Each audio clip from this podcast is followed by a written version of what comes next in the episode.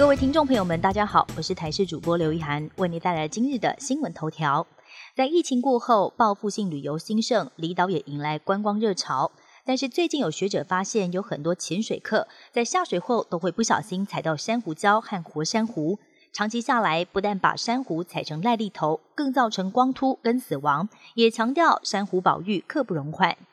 这个周末就是母亲节了，餐饮业者推出各式各样的优惠，不同餐饮集团都不约而同推出优惠活动。而业者也表示，这一次母亲节档期早在一个月前定位就已经达到八成满，也预估这一次母亲节餐饮商机可以一直延续到五月底。云林仑背乡哈密瓜栽种面积有一百一十二公顷。无奈今年雨水少，来得晚，产量少了一半，但是甜度要比起往年还要来得更高，甜度达到十八度。市场上的价格也因为量少略微上升，平均每台斤一百一十元，要比往年贵了两成左右。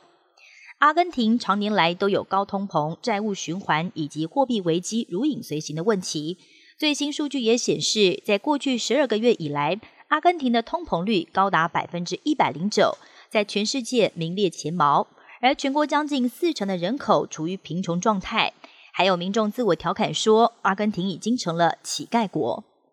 在这个月初，有两架无人机直捣俄罗斯克里姆林宫上方，虽然遭到及时拦截，但是也凸显无人机难以防范的特性。在几天后的胜利日游行上，大城圣彼得堡警方就组成了一支反无人机小组，成员们手拿着无人机干扰枪，随时准备好发射干扰电波，要阻止无人机进行恶意侦查或者是发动攻击。在即将举行 G7 峰会的日本广岛，有部分的日本警力也配备了干扰枪在场戒备。广岛县政府也宣布，会场周边地区全面禁用无人机。